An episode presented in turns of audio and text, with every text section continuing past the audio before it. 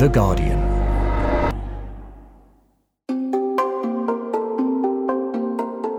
With a number of vaccine candidates against the coronavirus showing promising results in clinical trials, and a growing number of studies delving into our immune response to infection, the spotlight has turned once again on the body's defence mechanisms.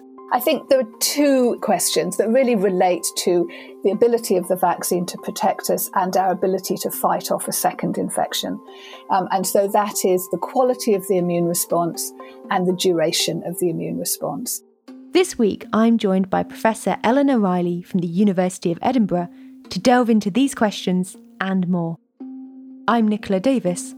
Welcome to Science Weekly. Eleanor, you came onto the podcast in July and talked to us about immunity and COVID 19, specifically the relationship between antibodies and immunity. So let's start with a recap on the major players in the immune system that are of interest when it comes to an immune response and potential immunity. So, antibodies are small protein molecules that are produced by immune cells called B cells. Um, and these B cells live in our spleen and our bone marrow. And they secrete antibodies after they've been exposed to a foreign organism, such as a virus. There are two types of cells that produce these antibodies. There are short lived cells that produce antibodies for a few weeks, and they're sort of the first line response. And then some of those cells transition into long lived cells that go to our bone marrow and can produce antibodies for months, years, possibly even decades. And then on top of antibodies, we have cells that can kill virus infected host cells. These are T cells. There are two types of T cells, one of which we think of as sort of the conductor of the orchestra of the immune system. And these are called T helper cells. And they very much help the B cells to make antibodies. They produce growth factors and they direct the direction in which the B cells develop. And they also give them signals to turn into long lived cells. And then there are the CD8 cells, and they actively kill virus infected cells. And then uh, antibodies can also bind to these less specific cells and help them to kill cells. So they recognize little bits of virus on the infected cell, bind to the infected cell, and kill it. And then there are cells which are less specific, cells that we call macrophages and neutrophils, and they just recognize that something's not quite right with the cell. They don't necessarily recognize that it's infected with a virus and they kill it.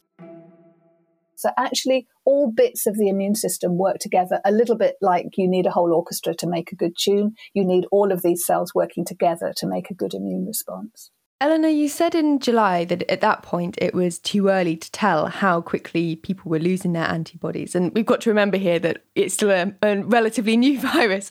Um, what's the latest research saying? There seems to have been some movement on that now. What we're seeing is that if you take all the data together, there's an early peak in the antibody response. Lots and lots of antibodies are produced to mop up all the virus that's in your body. And then as that virus goes away, the antibodies start to decline a little bit because you don't need that many antibodies anymore. And they settle into a sort of long, steady plateau of antibody production. Um, and that's very typical, this kind of two phase response the early peak, lots of antibodies, followed by a sort of standing level um, of antibodies that live, that live for a long time. That's very typical of an antibody response. And it sort of relates to the short lived and long lived cells. So you have lots of short lived cells making lots of antibody, they die off. And then the long lived cells, are, that are fewer in number, keep on producing antibodies for much longer.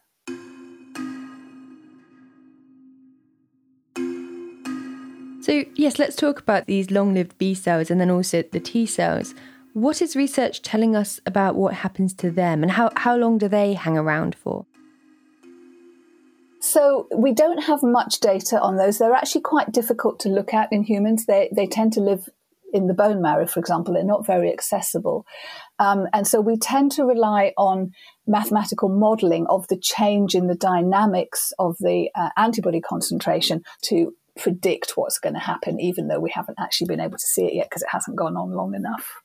So at the moment, the inferences that we have suggest that things are probably okay. These uh, cells are behaving as we expect them to. There was one paper published early on suggesting there may be a little bit of a fault with the production of these long lived cells, but I'm not sure that that's been replicated in other studies. I think I saw a preprint, so a study that hasn't been peer reviewed yet, which suggested that uh, these B cells and T cells last for at least six months. Is that, uh, you know, what are, what are the problems here in terms of measuring this? So we only have six months data at the moment, and the virus really hasn't been around that long. So what we can say at the moment is that the cells are persisting for as long as we are able to measure them at the moment. Obviously, in six months or another 12 months' time, we'll be able to go back to those people and say, have they still got those cells, yes or no?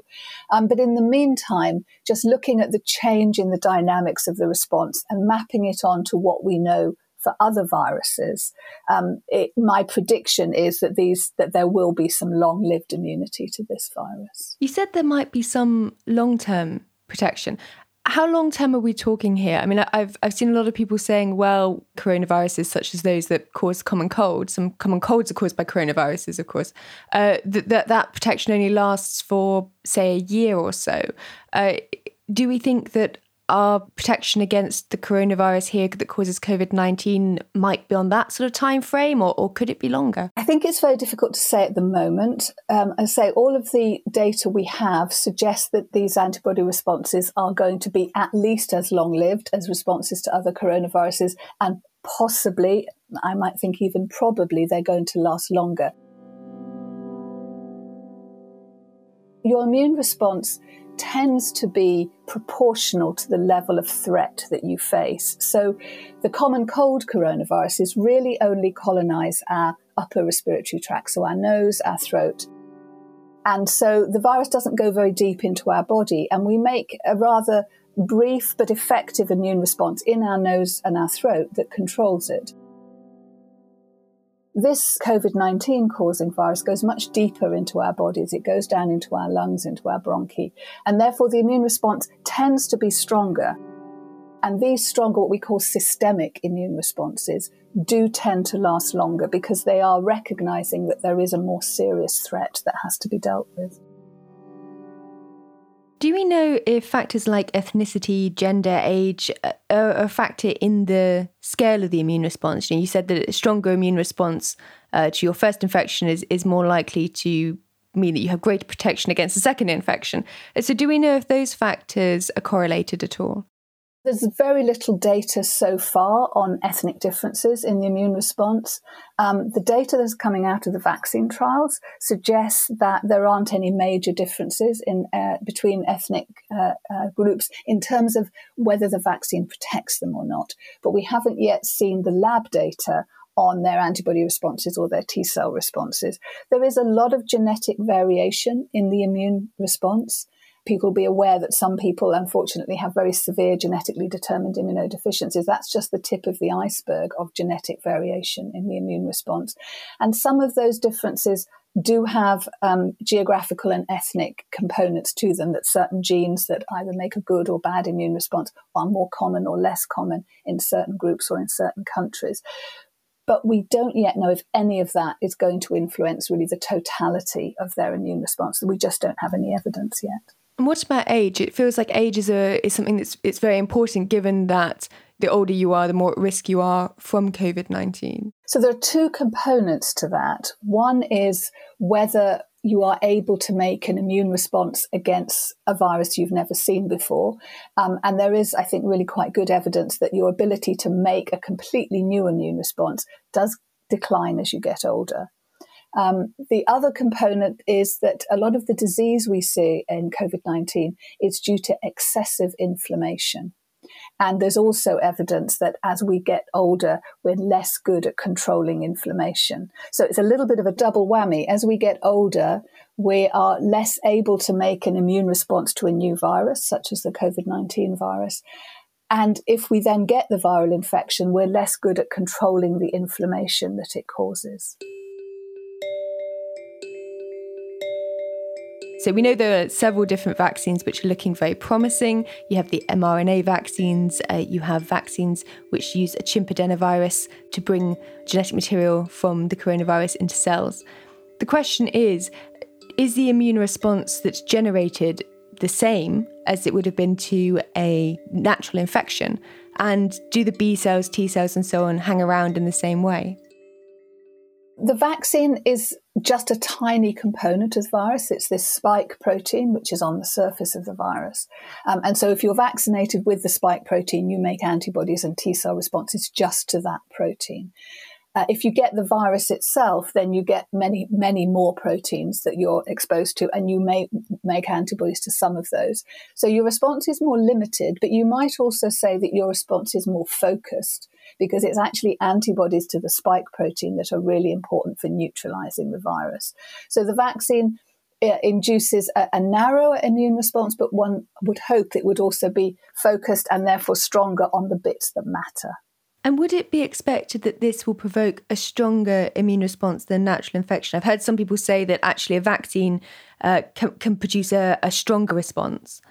It can if the initial infection is quite mild. So, um, with a virus like SARS CoV 2, which induces very mild infections in some people, I would expect the vaccine to to make a, a, to induce an immune response is much stronger than you would get after an asymptomatic or mild infection. Um, people who get a serious dose of COVID two make a very strong immune response, and I doubt if the vaccine it doesn't need to be any stronger than that, and I would doubt if it is. When it comes to coronaviruses that cause common cold, there's been some concern that these viruses somehow elude the memory B cells, and so uh, that's why even though we have B cells and T cells to to the common cold coronaviruses, we will often get reinfected with them. I wonder if there are those same concerns about the coronavirus behind COVID 19. So there is a little bit of data. There's one paper um, that suggests that um, the SARS-CoV-2 virus that causes COVID-19 um, uh, disables a particular pathway in the B cell response, leading to a poor long term memory response. But these are experiments that are done in the lab in a, in a, in a Petri dish. And I think it's too early to know if that's really what happens in humans. So I think it, it, we do need to be a little bit cautious and we need to be aware that it might happen. Good news is that the proteins that are believed to cause that problem are not present in the vaccine. So even if it's a problem in natural infection, it shouldn't be a problem with the vaccine.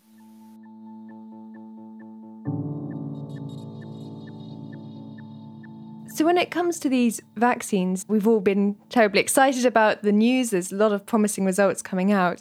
But it seems that a key question that has yet to be answered is whether these vaccines are preventing people from actually getting an infection or whether it's simply preventing them from getting symptoms. So, I just wonder why is it so hard to know whether a vaccine is actually preventing infection? And what's the ramifications of that if it doesn't? So, an ideal vaccine induces what we call sterilizing immunity. It means that if you get exposed to the vaccine, it can't get a foothold in your body. You don't become infected. And because you're not infected, you don't get sick and you don't transmit it to anybody else.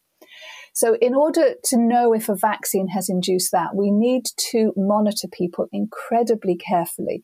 So, ideally, we would probably want to test them for the COVID 19 virus at least once a day and get negative tests for weeks and weeks and weeks after they've been vaccinated. And then to see that people who had the placebo are getting maybe transient episodes when they're infected.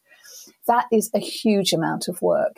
Um, if you can imagine, some of these trials have got 40,000 people in them, and you're going to take swabs from them at least once a day for six months. That is an awful lot of work. Um, and so I think the driver at the moment is to know that the vaccine stops people dying, getting severely ill and dying.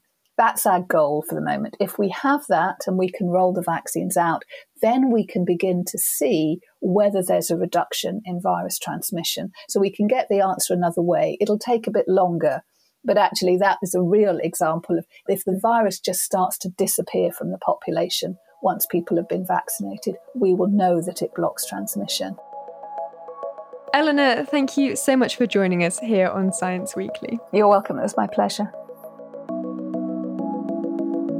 Thanks again to Eleanor Riley for joining me this week. We'll be back with another episode of Science Weekly soon. Until then, stay safe.